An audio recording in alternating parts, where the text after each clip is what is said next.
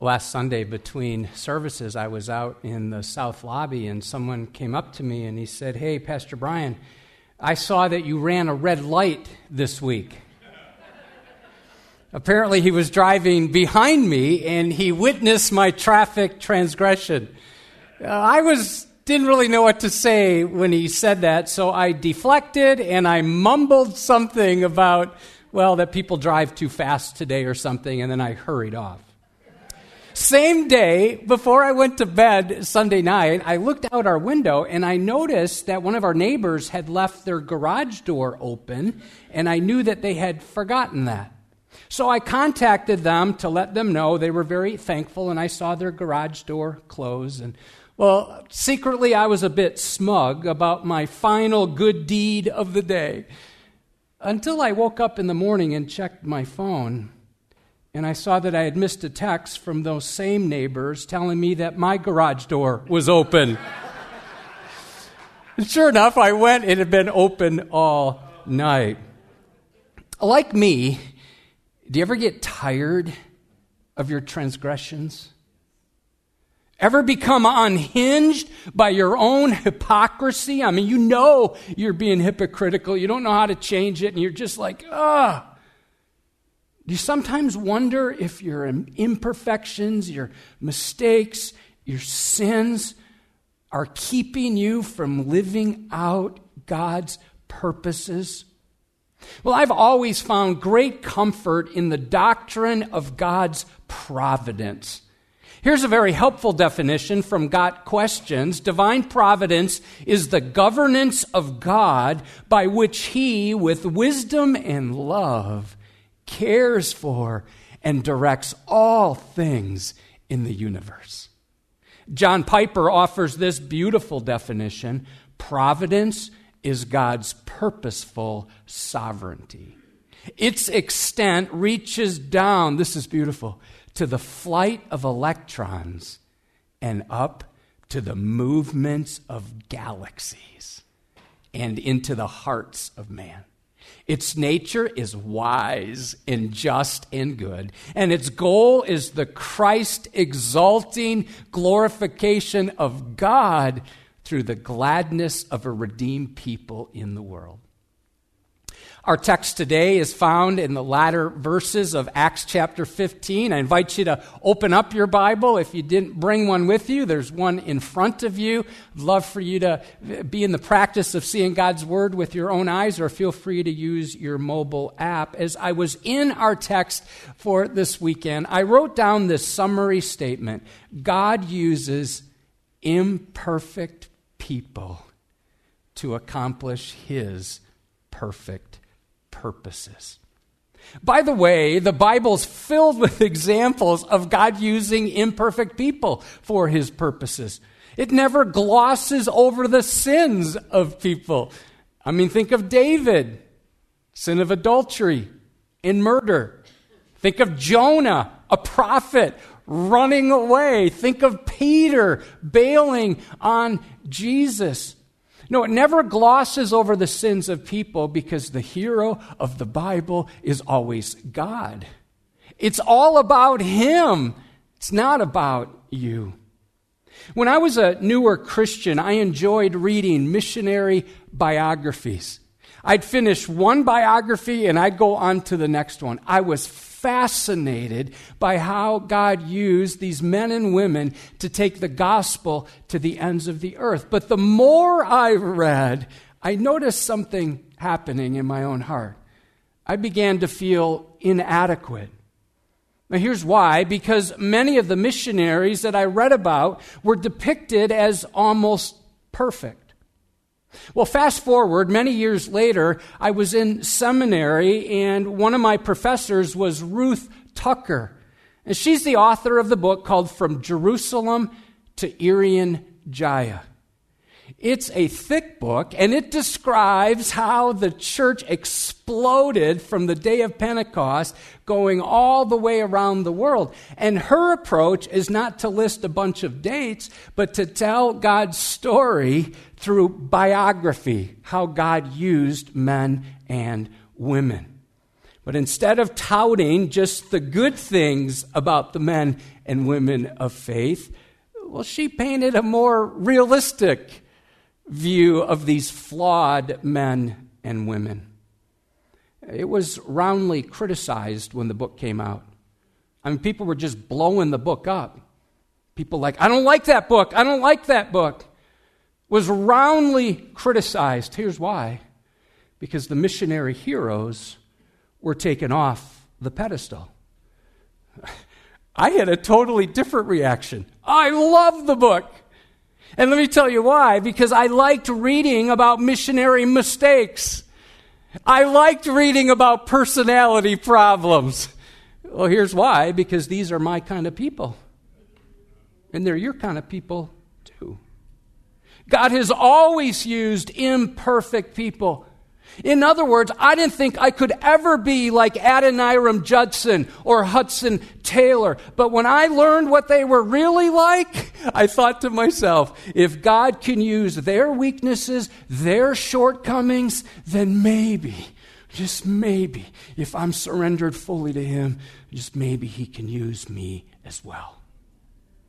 Because God only has imperfect people to work with, he works His way and His will through us to accomplish His perfect purposes. We learned last weekend how the church at Jerusalem met together and they had to handle a doctrinal conflict. And they established this truth Jesus plus nothing equals what? everything. Don't ever forget that. And after the message was clarified, here's the message salvation is by grace, through grace alone, through faith alone, in Christ alone, all for the glory of God alone. And we learn that through the scriptures alone. Paul was eager to get back on mission meet me in Acts chapter 15, verse 36. This verse sets up our passage.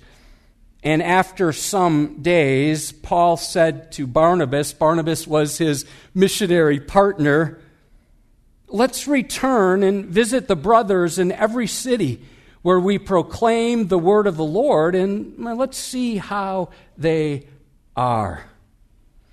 You know, it's interesting. Paul was devoted to discipleship, not just evangelism. He knew the best way to ignite evangelism was to reproduce reproducing Christians who go with the gospel to those in their cultural context. And as Paul prepared to go on his second missionary journey, this is three years after the first journey, would you observe we don't read of a divine call, we don't read the Spirit set apart Paul and Barnabas. We don't even read of a church commissioning service like we do at the start of the first journey. Paul simply said, Let us return, or let's go again. To do what? Let's visit the brothers in every city. That word visit is different from how you and I use the term visit today. We kind of, when we say visit, we're like, oh, we're going to hang out together and spend time with someone. We're visiting. But the word actually means to observe, to examine closely, and to look upon with mercy. And so Paul's like, I got to go see these new believers. I got to see how they're doing. Make sure they're still growing. We got to do all we can to encourage and to exhort and equip them. We got to see if they're holding up. And if they're not, how can we come alongside and give them what they need? Now, in our passage, I see three ways that God providentially leads his people. The first one, that's a bit surprising. Number one, God leads through disagreements. Uh, God's plans seemed good, everything was good, until Barnabas shared his idea. Look at verse 37. Now, Barnabas wanted to take with them John called Mark. Barnabas and Mark were cousins. It's natural for them to want to be together. And that phrase, wanted to take, actually means he kept on insisting. Do you know anybody who keeps bringing stuff up all the time? Don't look at your neighbor, it might get awkward here. That's what Barnabas is doing. That's the tense of it. He's not like, hey, let's bring Mark, and he just said it once. No, he kept bringing it up. He's like, Paul, remember Mark? Remember Mark? Let's take Mark with us. Well, according to verse 38, the tension is just rising on the team. Look at verse 38. But Paul thought best not to take with them one who had withdrawn from them in Pamphylia and had not gone with them to the work. Look at this. Paul was so against the idea he couldn't even say Mark's name. Do you see it? But Paul thought best not to take with them one who had withdrawn from them. Actually, it's stronger. The one. The one who had bailed and caved. Paul's like, I don't want anything to do with him. Also, observe it's the word withdrawn the word withdrawn, well, we get the word apostatize from that. And so in Paul's mind, he didn't just leave. I mean, he did something that just really charged Paul up. Now, we might say Mark caved and bailed during the first journey. We don't know a lot of detail, but we have a little insight. If you look at Acts chapter 13, verse 13, we read this. Now, Paul and his companions set sail from Paphos and they came to Perga in Pamphylia. Here it is. And John left them and returned to Jerusalem. John is also, his name is John Mark. He left them. He went back to Jerusalem. We don't know why he left. Perhaps he's homesick.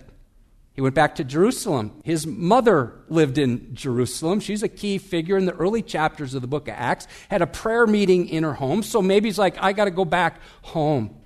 Or maybe ministry was, well, was way too hard. He's like, I didn't know it was going to be like this. After all, Pamphylia, where he decided to leave, is a mountainous region. Or Perhaps he wasn't prepared for the spiritual warfare. He's like, whoa, this is intense. Or maybe he was just too young, too inexperienced. Whatever it was, in Paul's mind, because he went AWOL, he was DQ'd. I wonder if Paul was feeling justified. Maybe he remembered what Jesus said, Luke 9:62, no one who puts his hand to the plow and looks back is fit for the kingdom of God. Now, because Paul and Barnabas weren't on the same page, that's saying it mildly, look at the first part of verse 39. And there arose a what? Sharp disagreement. A sharp disagreement so that they separated from each other. The word arose is in the present tense, meaning their quarrel was not only contentious, it was continuous. It just kept going. Their disagreement was deep, extremely intense. We get the word paroxysm from the Greek, which means an angry attack and intense provocation. These two partners in ministry, these missionary partners, are now going at it with each other. In his book called Great Church Fights, that's quite a title, isn't it? Leslie Flynn tells of a young father. He hears a commotion outside, so he opens the door and he looks outside, and his daughter's playing with her friends, and they're all yelling at each other. They're in this like heated quarrel. So he tries to stop the fighting, to which his daughter looked up and said, It's okay, Dad. We're just playing church. Yikes is right. Now, due to that sharp disagreement, verse 39 says, Barnabas took Mark with him and he sailed to Cyprus. That's interesting. Cyprus is where Barnabas was from. But it's also where they started out on their first journey from. So there were a lot of new believers there. It made sense to go and visit Cyprus. Look at verses 40 and 41. But Paul chose Silas and departed, having been commended by the brothers to the grace of the Lord, he went through Syria and Cilicia, strengthening the churches. Let's take a look at a map to kind of get this in our, our context here. Over on the far right, even if you can't see the names of the cities, that's okay. Far right, kind of that orange yellowish area, Syria, that's where Paul and Barnabas are. They start out there. Paul and Silas head up into Cilicia, that's the purple area, and then into Galatia, and then they go all the way around, eventually hitting Europe, and then coming back. Barnabas and Mark head to the island of Cyprus. That's that purple island in the middle of the Mediterranean Sea. This church fight is not pretty. I mean, when I read this, I'm like, come on, guys, take a chill pill, right? I mean, why don't you both just repent and ask each other for forgiveness for your anger?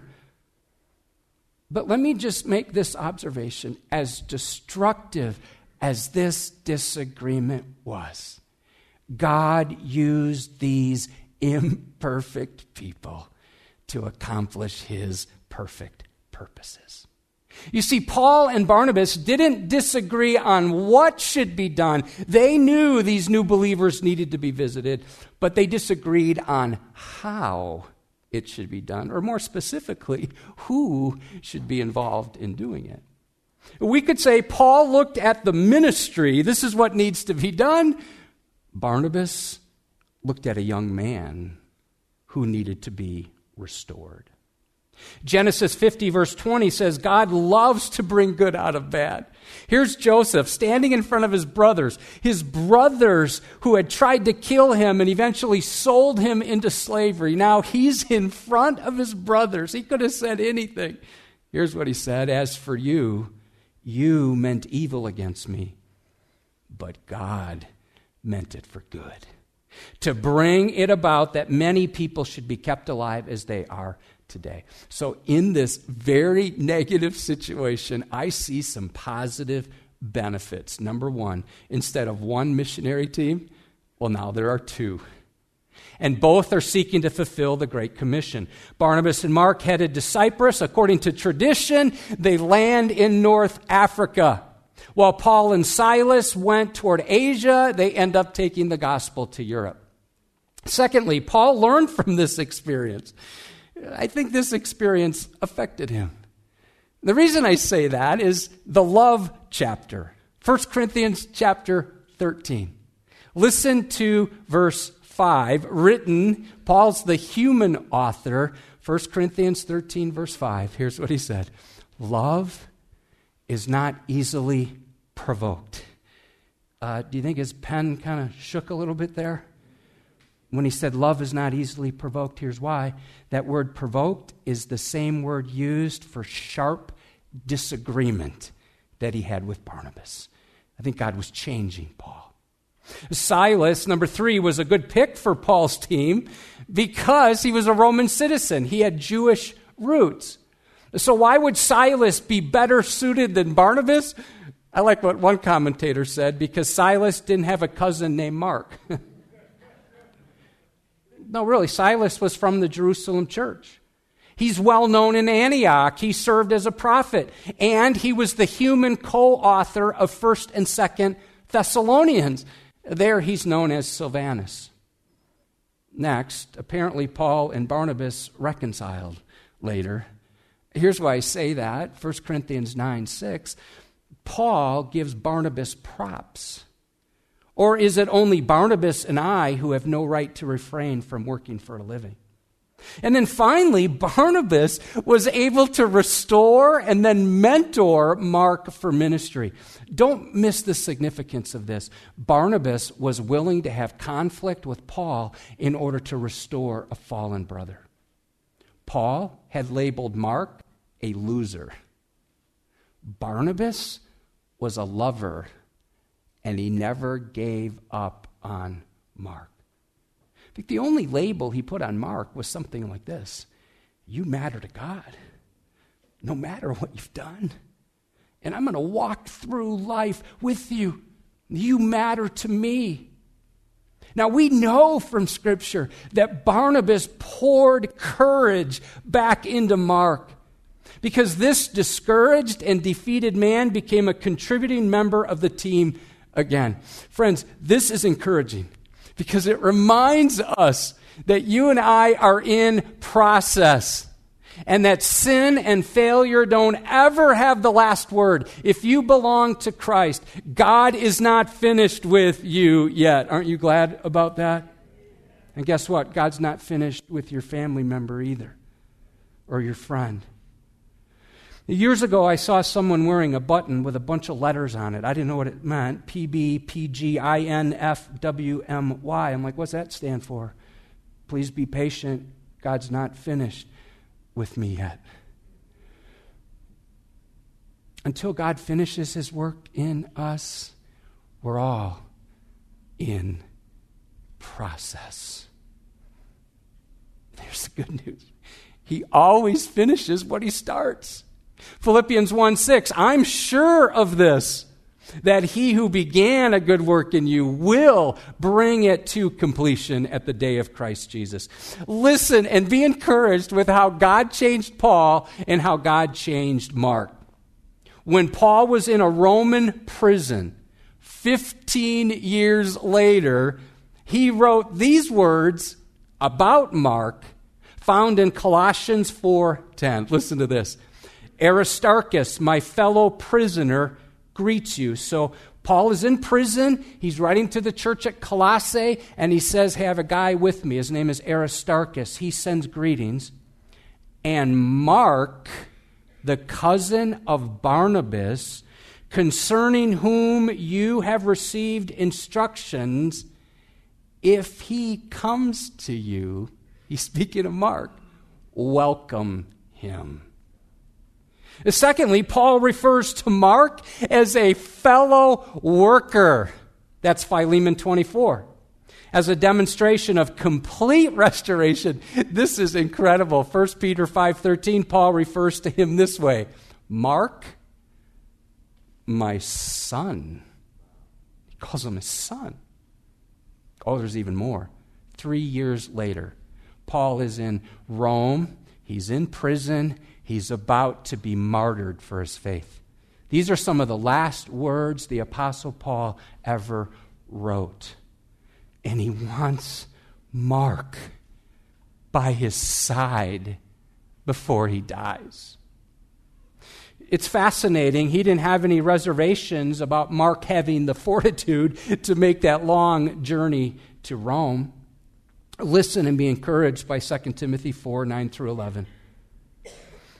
Apostle Paul in prison, about to be martyred. He's writing a letter. It's a second letter to Timothy, a young pastor. Do your best to come to me soon. For Demas, in love with this present world, has deserted me. Oh, I have to pause there. Do you know anybody who used to walk with Christ and now they've bailed? They've deserted? And why? Well, it says here, in love with this present world. So Demas used to minister with Paul. And now he's just all up in worldly things. And Paul's about to die, and he, he's sad about that. He's gone to Thessalonica, and then he remembers somebody else. Crescens has gone to Galatia, Titus to Dalmatia. Luke alone is with me. So it's just Paul and Luke the author, human author of Acts. Get these words Get Mark and bring him with you, for he is very useful to me in ministry. That's incredible. Ironically, he mentions three guys who left him Luke, who was still with him, and two guys he wanted to see Timothy and Mark, the one who previously deserted him. Hey, as you do an inventory of your relationships, and one of those or some of those relationships has have ruptured, don't give up hope of reconciliation. Aren't you glad God uses imperfect people? to accomplish his perfect purposes. Man, I love Warren Wiersbe's insight. He's so good with words. If God had to depend on perfect people to accomplish his work, he would never, ever get anything done. Number two, God leads as we intentionally disciple others.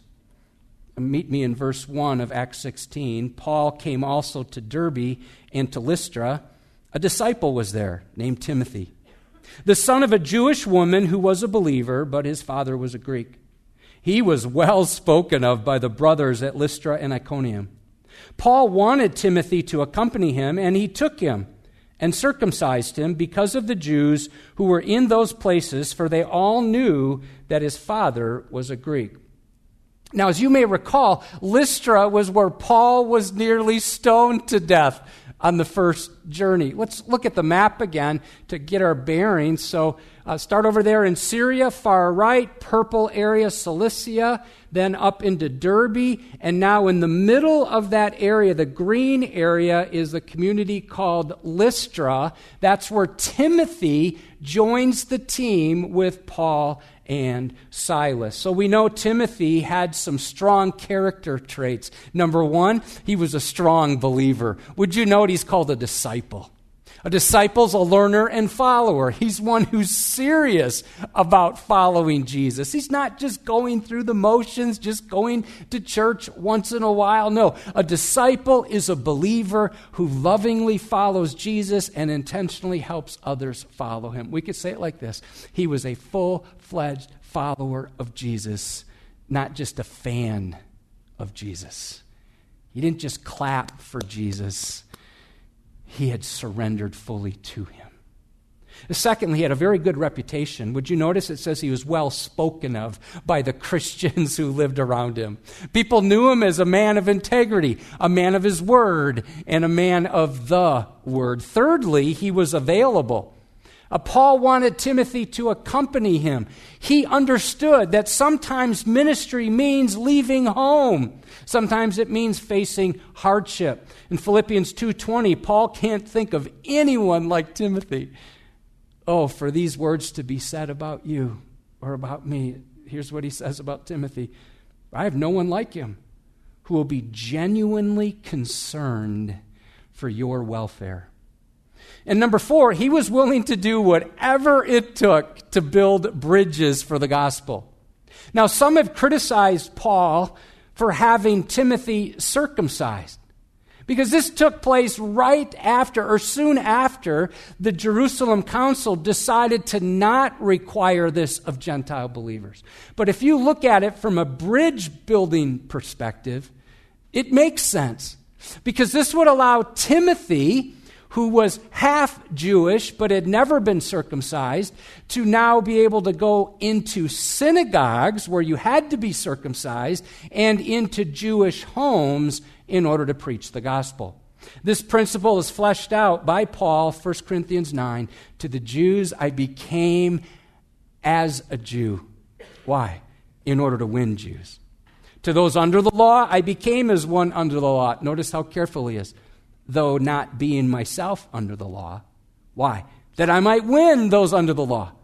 I've become all things to all people, that by all means I might save some. I do it all for the sake of the gospel, that I might share with them in its blessings. We don't have time to go into more detail, but I will make this point. When it comes to salvation, Paul was crystal clear. You're saved by faith through grace in Christ alone. Paul did not require Titus, who was a Gentile, to be circumcised, Galatians 2 3, but he did have Timothy, who was half Jewish circumcised in order to preach the gospel.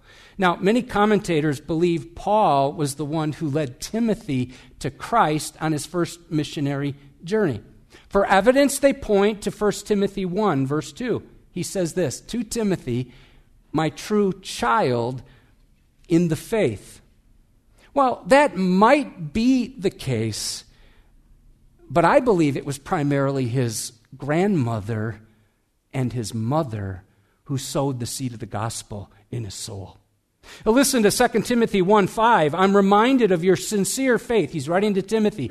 A faith that dwelt first in your, who? Say it with me, grandmother Lois and your mother Eunice, and now I am sure dwells in you as well. That word sincere means genuine, without hypocrisy or pretense. The King James translates it as unfeigned faith. His faith was not a false facade, he's the real deal. And Paul was reminded of Timothy's sincere spirituality. And when he thought of Timothy, he recalled that he had a godly grandma. A godly grandma. And when he traced his family tree of faith, he used this phrase a faith that dwelt first in your grandmother Lois. That word dwelt means to inhabit, to take up residence, to be at home with. One Greek expert translates it this way to house in you continually. So to her, faith didn't make a guest appearance a couple times a year. No, her faith was a full time, year round resident. So Lois, grandma, passed on her faith to her daughter, Eunice, who had the same kind of all in faith, and your mother Eunice, and now I'm sure dwells in you. So Paul is convinced that Timothy's faith commitment can be traced through his mother and grandmother. Observe the word dwells is in the present tense, meaning Timothy's faith is alive and active. If you're a grandparent, and you want to learn how to become more intentional, intentional in the evangelizing and discipling of your grandchildren, would you join me for the Legacy Grandparenting Summit? It's going to be held right here. This is a big deal. This is a national conference that will be simulcast here at Edgewood, so people in this whole region will be coming here for this conference. It's designed to help you and I to become a grand fluencer and to have a grand impact on the next generation. You'll receive wisdom and direction from engaging speakers and support by being with other grandparents. You can head out to the table in the lobby after the service and sign up. Now, as Paul intentionally discipled others, we see the results. Look at verse 5. So the churches were strengthened in the faith and they increased in numbers daily. Man, I pray that Edgewood will become more established. During this past year and a half of challenges, I pray that we'll see more and more people come to saving faith as they're reached with the gospel of grace. Would you join me in praying Psalm 85, verse 6, which goes like this Will you not revive us again? That your people may rejoice in you. Aren't you glad God uses imperfect people to accomplish his perfect purposes?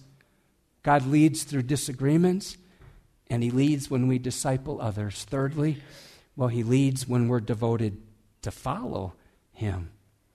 Listen now to verses 6 through 10, the last section. And they went through the region of Phrygia and Galatia, having been forbidden by the Holy Spirit to speak the word in Asia. And when they had come up to Mysia, they attempted to go into Bithynia, but the Spirit of Jesus did not allow them. So, passing by Mysia, they went down to Troas.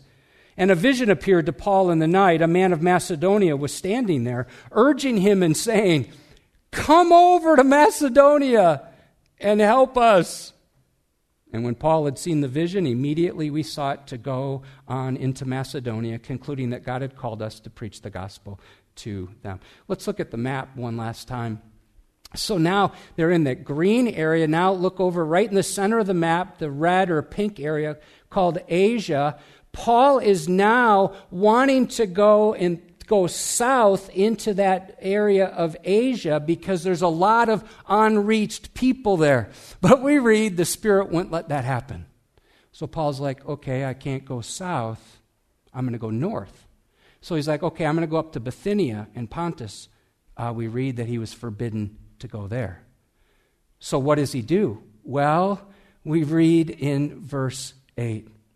They didn't want to go east, they didn't want to go back home. They're prevented from going south or north. So they decide to go as far west as they could. We read they went down to Troas, a seaport city. So when they could go no further, they rented an Airbnb on the beach and waited for God's directions. I just threw that in to see if you were still with me. Okay. But watch this. This missionary team did not stand still. That is a really good principle if you're asking God to lead you. Let me say it like this If you want to know God's will, don't just sit around and be a spiritual sluggard. Get up and start serving. God will open and close doors as you attempt to go through them. Now, that area of Asia and Bithynia, well, they're filled with lost people, but the Spirit had other plans for that team at that time. By the way, both of those regions were reached later. We, we know that, 1 Peter 1, verse 1. To those who are elect exiles of the dispersion in Pontus, Galatia, Cappadocia, here it is, Asia and Bithynia. God's timing is often a mystery to us. We're like, why is that door closed? Why did that not happen? But listen, it's always perfect to Him. And the importance of listening to the Spirit as you serve is spelled out. Isaiah 30, verse 21. And your ears shall hear a word behind you saying, This is the way, walk in it. When you turn to the right or when you turn to the left. As the saying goes, God can't steer a parked car. If you want to be led by God, get moving in ministry. And you're like, Well, I'm not sure where I'm going to end up. Well, Abraham didn't know either. Hebrews 11, verse 8 By faith, Abraham obeyed when he was called to go out to a place that he was to receive as an inheritance, and he went out not knowing where he was going. Here's what I wrote down If you say you must know everything before you'll go anywhere, you'll end up going nowhere and doing nothing. See, as Paul wondered what to do next, verse 9 records something supernatural. And a vision appeared to Paul in the night. A man of Macedonia was standing there, urging him and saying, Come over to Macedonia and help us. That word urging means beseeching or crying. He wanted these missionaries to come over to provide help. Would you note how quickly the team obeyed? It says they went immediately, straightway, instantly Psalm 119, 60, I hasten and do not delay to keep your commands. The gospel ended up reaching a whole new continent, eventually spread throughout Europe. Next weekend, we'll see how the gospel exploded in Greece, the cultural center of the world, and later how it extended all the way to Rome, the political center of the world. Well, here's what we've learned God uses imperfect people to accomplish his perfect purposes. God leads through dis- disagreements. God leads us as we intentionally disciple others. God leads us when we're devoted to follow him. Well, let's consider a few ways God may prompt us to put this message into practice. Number one, reconcile a ruptured relationship. Here's what I've observed. You too, I've seen it. So last week, Satan tried to disrupt the new church through false doctrine. And in our passage today, he unleashes this fierce discord among two brothers. We read in Philippians 4, verse 2, about two sisters in Christ who once served side by side and now they're sideways with each other and they're going at it. And Paul's like, he's appealing to people at Philippi to help these two women be reconciled. He says, I entreat Euodia and I entreat Syntyche to agree in the Lord. Question Who is God prompting you to reach out to this week to begin the process of reconciliation? It's a good week to do it because we're celebrating communion next weekend. That could be accountability for you this week to take care of that. Number two, reach out to someone who may feel sidelined. Do you know anybody who feels knocked down or been knocked down or knocked out? God may give you the privilege of coming alongside that individual and pouring courage back into him or her. Number three, re engage in serving. You've been waiting for God to lead you and you've not been serving, it's time to re engage. I love the title of a book by Kevin DeYoung. Our daughters read it when they were in high school. Just do something. Number four, respond to the cry of the lost. There are lost people all around us.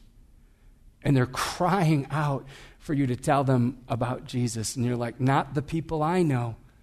Well, it might not seem like it, but if someone doesn't know Christ, that's the cry of their heart. And God loves to use imperfect people like you and like me to accomplish His perfect purposes. Would you live on mission where He has placed you and be willing to go where His Spirit directs you? Start with your neighbors and be willing to go to the nations. So when God sends a red light, uh, stop. Don't try to run through it. But when the light is green, hit the gas and take the gospel to those God puts in your path. Would you stand? God, we've heard your word and we've interacted with it in our minds and Perhaps we're already filing it away as more information, but Lord, we don't want to be a people who just hear your word and are unaffected by it. No, now we pray by your Spirit you would take your holy, living, active word, apply it to our lives in those places where we need a fresh word from you, a fresh word from your word. Lord, now help us to live out what you have for us, all for your glory and your honor.